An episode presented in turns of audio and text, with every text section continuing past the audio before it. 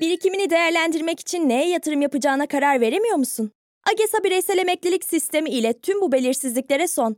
%30 devlet katkısı, geniş fon çeşitliliği ve uzman fon yönetimi sayesinde yatırımların hakkında daha iyi hissedeceksin.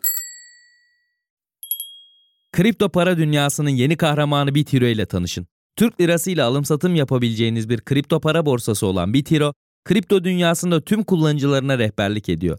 Hadi siz de hemen Bitiro'ya üye olun, sıfır komisyonla kripto alım satım fırsatını kaçırmayın. Pandemiden ağır yara alarak çıkan İtalya'da seçim yapıldı ve seçimleri faşizm sempatizanı İtalya'nın Erkek Kardeşleri Partisi kazandı. İtalya'nın kardeşleri diye çevriliyor ama erkek kardeş, bu Brothers gibi. Fakat partinin başkanı bir kadın. Adı Giorgia Meloni. Böylece İtalya ilk kez bir kadın başbakan tarafından yönetilmiş olacak. Fakat ilginç bir gelişme, Meloni'nin konuşmalarından kırpılan kesitler Türkçe sosyal medya timeline'ına da düşmüş durumda. Görebildiğim kadarıyla Türkiye'de bu faşist lider biraz sempatiyle karşılanıyor. Dediklerine hak veriliyor. Böylece üzerine konuşmaya değer hale geliyor İtalya'nın Erkek Kardeşleri Partisi ve onun kadın lideri Meloni. Nereden üredi, neden tarihin bu döneminde ve bu coğrafyasında hortladı? Uzatmayalım, ben Ozan Gündoğdu hazırsanız başlayalım.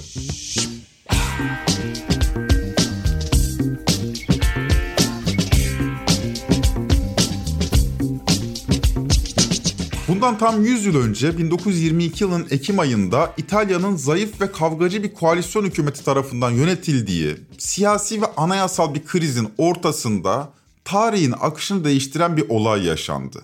24 Ekim 1922 tarihinde yani gerçekten 100 yıl önce İtalyan faşist lider Benito Mussolini Ulusal Faşist Parti'nin Napoli Kongresi'nde konuşuyor. E il privilegio di ospitare nel vostro mare le forze navali dell'Italia fascista. Sayıları 60 bini bulan faşist militana şöyle sesleniyordu. Programımız basittir. İtalya'yı yönetmek istiyoruz. Ve Benito Mussolini önderliğinde partinin paramiliter yapılanması olan Kara Gömlekliler bundan tam 100 yıl önce başkent Roma'ya yürüyüşe geçtiler. Başbakan Luigi Facta sıkı yönetim ilan edip Mussolini'yi durdurmak için Kral 3. Vittorio Emanuel'in onayını istedi. Fakat kral bunu kabul etmedi. Luigi Facta bunun üzerine görevinden istifa etti. Olayların daha fazla büyümesini istemeyen, belki de içten içen Mussolini'nin ideolojisini destekleyen kral, başbakanlık koltuğunu Mussolini'ye verdi. Ve İtalya'da faşist dönem bu şekilde başladı. Faşizm tam 100 yıl önce Roma'ya yürüyüşle tarihte ilk kez iktidara geldi. 1922'deki Roma yürüyüşünün 100. yıl dönümünde İtalya'da yine faşizm rüzgarları esiyor. Mussolini'den bu yana ilk kez başbakanlık koltuğuna oturacak aşırı sağcı bir lider var. Giorgia Meloni ve partisi İtalya'nın kardeşleri. Daha doğrusu İtalya'nın erkek kardeşleri. Dilerseniz hızlıca bir haber akışıyla başlayalım. 2021 Şubat'ından beri İtalya'yı Avrupa Merkez Bankası Başkanı, ekonomist ve teknokrat Mario Draghi başkanlığındaki koalisyon hükümeti yönetiyordu. Ama koalisyon 2022 Temmuz'unda enerji krizi ve ekonomik kriz gibi bir dolu sert krize düştü ve hükümet içinde ipler gerildi. Draghi hükümetine koalisyon ortağı 3 partinin parlamentoda güven oyu vermemesi Mario Draghi'nin istifasını getirdi. Şimdi İtalya'ya gideceğiz. Uzun bir süredir siyasi kriz hala aşılamadı demek mümkün. Ekonomi paketinde yeni adımlar atılacaktı. Başbakan Mario Draghi geçtiğimiz hafta istifasını verdi fakat Cumhurbaşkanı bu istifasını kabul etmedi. Daha üzerinden bir hafta geçmeden Draghi bir haftada ikinci kez yeniden istifa etti. Peki nedir İtalya'da yaşananlar? Hemen aktaralım. İtalya'da dün parlamentonun üst kanadı senatoda güven oyu arayan ve kıl payı güven oyu alan Başbakan Draghi bu sabah parlamentonun alt kanadı temsilciler meclisindeki görüşmelere katıldı ve çok kısa bir konuşma yapan İtalyan Başbakan dünkü oylamada 3 partinin hükümetine desteğini çekmesini işaret etti. Dün akşam senatoda ortaya çıkan sonuç ışığında Cumhurbaşkanına kararlarımı iletmek üzere bu oturumun durdurulmasını talep ediyorum ifadesini kullandı. İtalya Başbakanı Temsilciler Meclisi'nden ayrılarak Cumhurbaşkanlığı sarayına gitti ve istifasını verdi. Cumhurbaşkanı Serco Mattarella, Draghi'den yeni başbakan gelene kadar görevde kalmasını istedi ve bir kez daha siyasi belirsizliğin ortaya çıktığı İtalya'da erken seçimlerinde Eylül ayında yapılabileceği dile getiriliyor. Ve sonunda İtalya 25 Eylül 2022 tarihinde sandık başına gitti. 50.8 milyon seçmenin oy kullanma hakkına sahip olduğu seçime katılım %63.9 oldu. Bu İtalya genel seçim tarihindeki en düşük katılım oranı. Giorgia Meloni liderliğindeki aşırı sağcı İtalya'nın Erkek Kardeşleri Partisi %26.2'lik oyla seçimlerden birinci parti olarak çıktı. Parlamentoda en fazla sandalyeye sahip parti oldu. Seçimlerden ikinci çıkan parti %19 ile Enrico Letta liderliğindeki Merkez Solun Çatı Partisi Demokratik Parti. Popülist 5 Yıldız Hareketi %15'in üzerinde 3. Yine aşırı sağ eğilimleri olan Lig Partisi, eski adı Kuzey Lig Partisi'ydi. 4. ve eski Başbakan Silvio Berlusconi'nin Merkez Sağ Partisi Haydi İtalya'sı 5. oldu. İtalya'nın kardeşleri Lig Partisi ve Haydi İtalya'dan oluşan sağ koalisyon hem temsilciler meclisini hem de senatoyu bundan sonra kontrol edecek. İtalya'nın kardeşlerinin yükselişi oldukça hızlı oldu. Parti pazar günkü erken seçimlerde zirveye çıkmadan önce 2018'deki son genel seçimde %4,5 bandında bir oy alabiliyordu. Son genel seçimden bugünkü seçimlere %22'lik bir artıştan bahsediyoruz. İyi bir artış, önemli bir yükseliş var burada. Bu siyasal anlamda büyük bir başarı. Nasıl oldu da böylesi bir yükselişi yakalayabildiler sorusunu sormadan önce Meloni'nin kim olduğunu biraz konuşsak iyi olur. İtalya seçimleri neden uluslararası kamuoyunda bu denli ilgi gördü? Bunu anlamak için hem Meloni'nin siyasi geçmişine hem bugün kullandığı söyleme hem de partisi İtalya'nın kardeşlerinin nasıl bir geleneğin sembolik mirasçısı olduğuna bakmak gerekiyor. Partinin neden neofaşist olarak tanımlandığını anlayabilmek için bu şart. Partinin ve Meloni'nin geleneksel anlamda faşizmle bağlantısı 2. Dünya Savaşı'nın sonuna kadar uzanıyor. Mussolini'nin son hükümetinin kurmay başkanı olan Giorgia Mirante 1946 yılında İtalyan Sosyal Hareketi'ni kuruyor. İtalya'da faşist iktidar devrildikten sonraki dönemde faşizm sempatizanları bu saflarda yer alıyor yani. Aklınızda tutmanız için ufak bir bilgi. İtalyan Sosyal Hareketi'nin parti sembolü İtalyan bayrağı renklerinden yani kırmızı, beyaz ve yeşilden oluşan dev bir alev sembolüydü. Yani faşistlerin, Mussolini'den sonraki faşistlerin önemli bir sembolü bu alev sembolü. Bu sembolü tekrar karşımıza çıkacağı için belirtiyorum. 1950 ve 80'ler boyunca İtalyan Sosyal Hareketi küçük bir sağ parti olarak kaldı ve tek hanelerde oy toplayabildi. Ama faşist bir mirasın taşıyıcısı bir partinin, üstelik İtalya gibi faşizm deneyimi atlatmış bir ülkede yalnızca var olabilmesi bile bir kriz. İtalya'nın faşizmle ilişkisine ileride tekrar değineceğiz. Şimdilik İtalyan sosyal hareketinde ilerlemeye devam edelim. Bugün İtalya'da seçimleri kazanan Giorgia Meloni, faşizmin mirasçısı İtalyan sosyal hareketinin gençlik kollarına daha 15 yaşındayken katıldı. İtalyan Sosyal Hareketi daha sonra Ulusal İttifak Partisi olarak kabuk değiştirdi. Meloni bu kez Ulusal İttifak saflarındaydı. Hatta bu dönemde Ulusal Birliğin Gençlik Örgütü'nün liderliğini yaptı. Yani İtalya için faşizm 100 yıl önce kapanmış bitmiş bir mesele değil. Küçük de olsa partileriyle yaşayan bir ideoloji. Genç Meloni 1996 yılında kameralar karşısında yaptığı bir açıklamada Mussolini iyi bir politikacıydı. Ne yaptıysa İtalya için yaptı diyordu. Moi, je crois que, que Mussolini, c'était un bon politicien. C'est-à-dire que, que tout ce qu'il a fait, il a fait pour l'Italie. Takip eden süreçte Ulusal Birlik Partisi merkez sağcı Silvia Berlusconi'nin Forza İtalya'sı ile birleşti. Faşist ideolojisini kenara bırakarak merkez sağ denebilecek Özgürlük Halkı Partisi'ni kurdu. Bu gelişme Meloni'nin ulusal birlikle ilişkisinde sonu oldu. Ayrılan Meloni 2012 yılında diğer iki siyasetçi ile İtalya'nın Erkek Kardeşleri Partisi'ni kurdu. 2014 yılında ise partinin başına geçti. Parti aşırı sağ eğilimlerini koruyan eski Ulusal Birlik Parti üyelerinin çoğunu bünyesinde toplamayı başardı. Yani bir geleneğin devamı olarak ortaya çıktılar. İtalya'nın Kardeşleri Partisi kuruluşu itibariyle İtalya'da faşizmin sembolik mirasçısı olacağını ortaya koyuyordu. Hatırlayın Mussolini'den hemen sonra kurulan İtalyan Sosyal Hareketi'nin logosu İtalyan bayrağı renkleriyle çizilmiş bir alevdi. Bu yıllar boyunca faşist geleneğin mirasçısı olan partilerin sembolü oldu hep. Nitekim bugün seçimleri kazanan İtalya'nın Kardeşleri Partisi'nin parti logosu da aynı sembolü taşıyor. Yani öyle popülist falan diye yumuşatmak pek doğru değil. Karşımızda faşist geleneği basbayağı sahiplenen bir parti var. İtalya'da Mussolini'nin ve faşizminin bu kadar referans verilebiliyor oluşu kulağa şaşırtıcı gelebilir. Nasıl olur? Bir siyasal parti Mussolini'ye ve faşizmin sembolüne nasıl bu kadar rahat yaslanabilir? Üstelik bununla da kalmıyor. Bu parti seçimlerde en çok oyu alabiliyor. Üstüne üstlük bir de kendilerine merkez sağ diyen partiler açıkça faşizm sembolleri kullanan bu partiyle ittifak kurmaya yanaşabiliyorlar. Koalisyon hükümetlerinde görev paylaşımı yapabiliyorlar. Faşist partinin liderini ortak aday gösterebiliyorlar. Hakikaten nasıl oluyor bu? Burada bölüme kısa bir ara verelim. Döndüğümüzde kaldığımız yerden devam edeceğiz.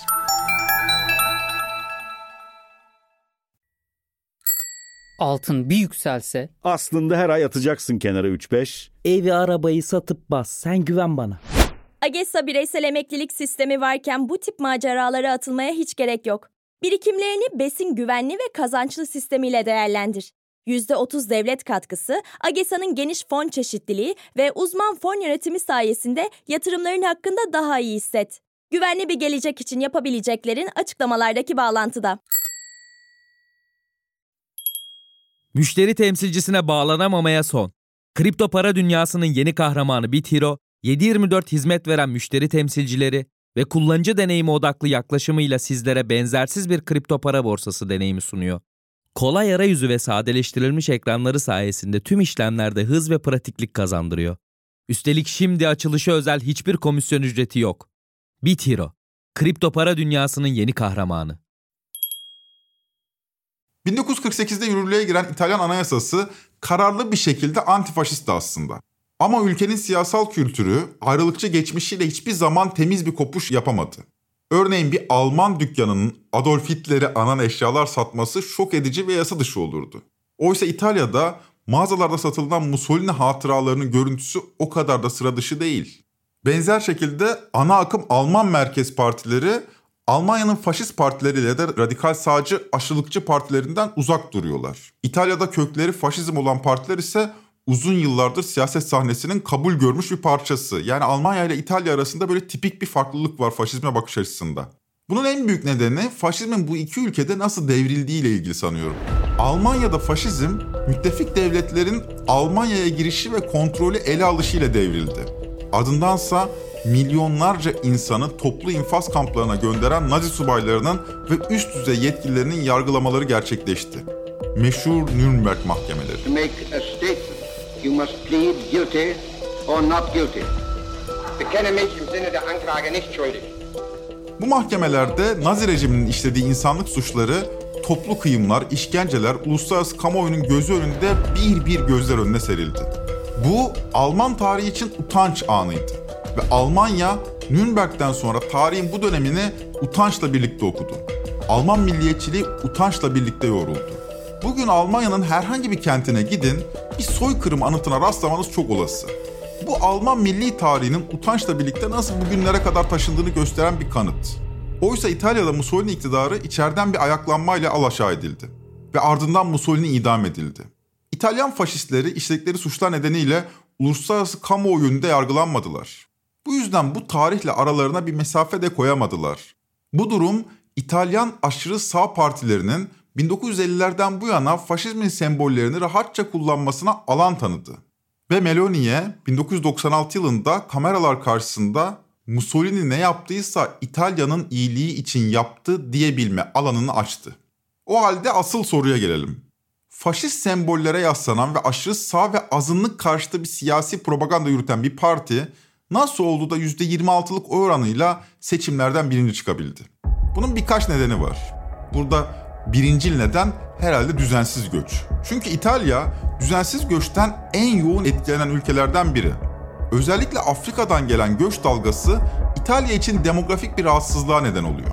Zaten Meloni'nin en çok taraftar topladığı konulardan biri de bu. Ülkedeki göçmen ve mülteci sorunu. Meloni, İtalyan ailelerin daha çok çocuk yapmasını istiyor. Ona göre demografik bağlamda ülke buzul çağını yaşıyor. Geçen sene İtalya'da 400 bin bebek dünyaya geldi. Ülkemiz demografik açıdan bir kara kış yaşıyor. Bu İtalya için resmen bir buzul çağı.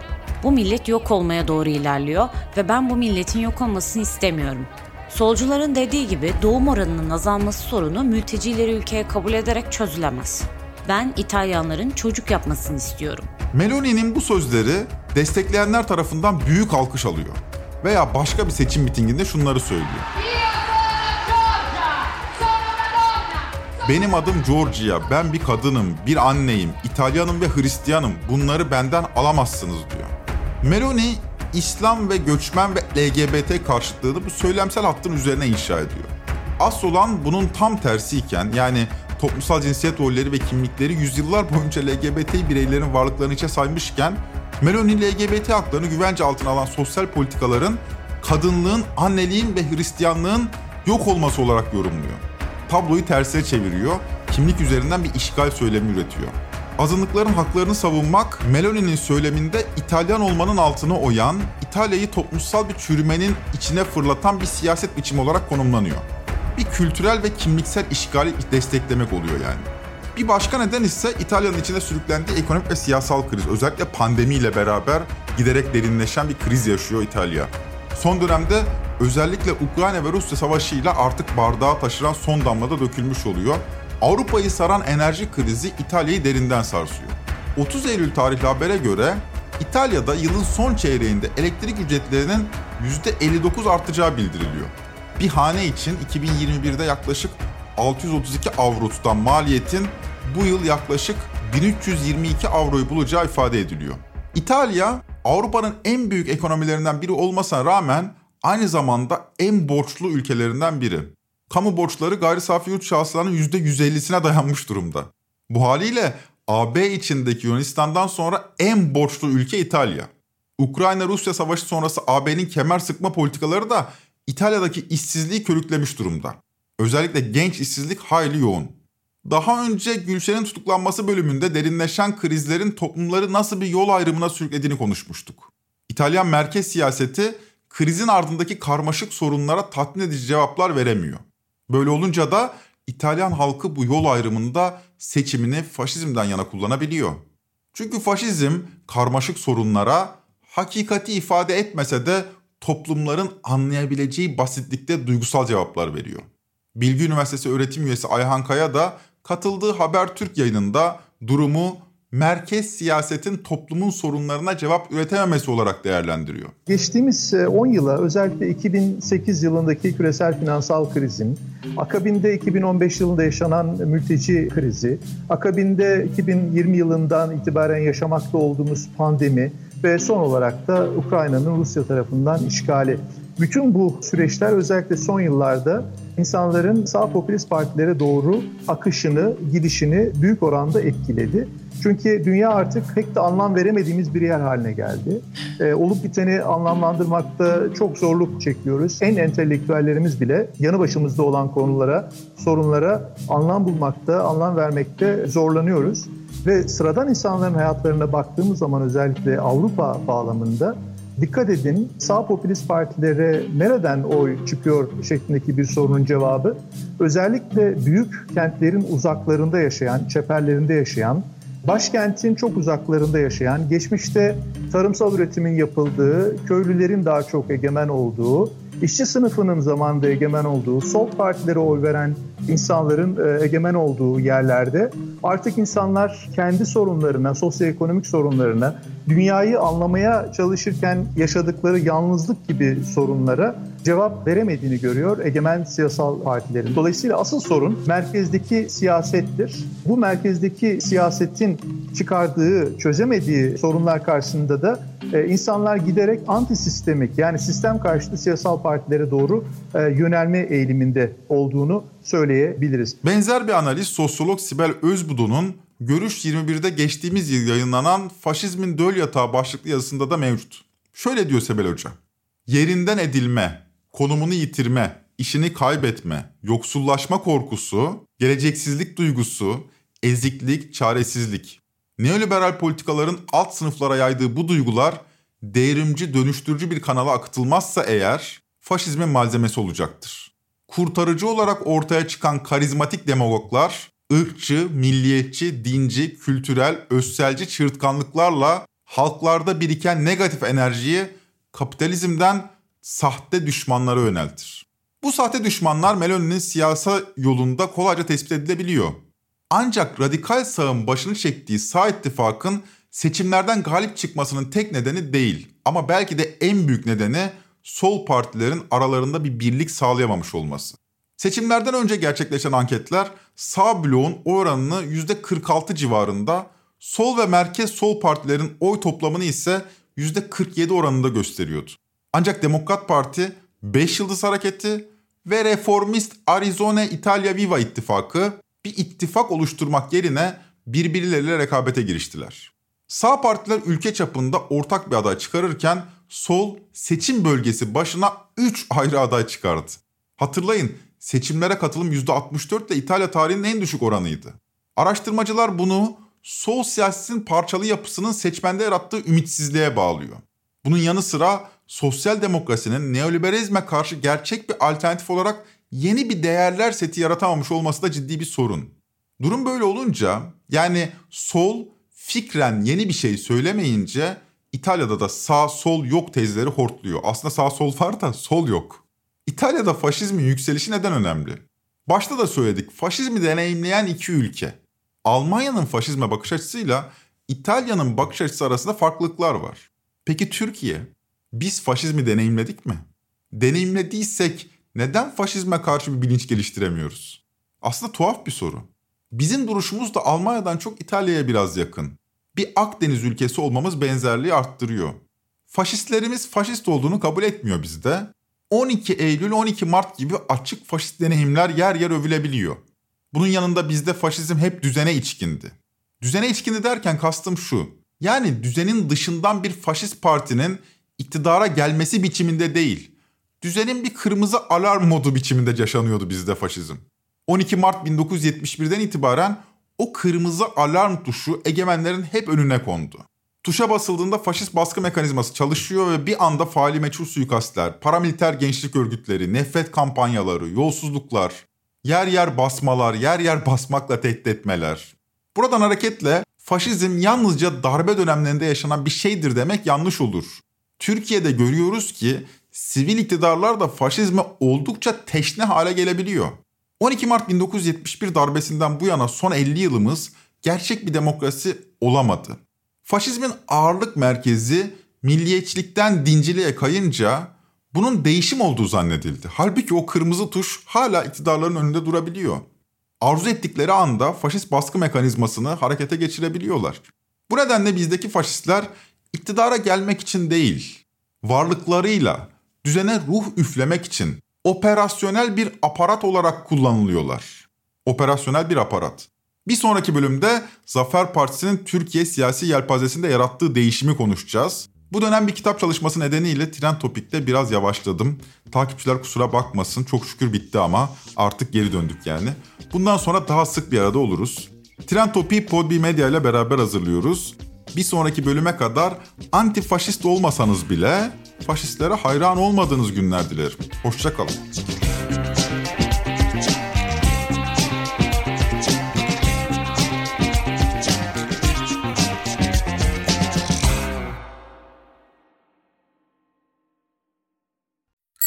AGESA bireysel emeklilik sistemindeki %30 devlet katkısı, geniş fon çeşitliliği ve finansal danışmanlık hizmetleri ile güvenli ve kazançlı bir şekilde yatırım yapabilirsin.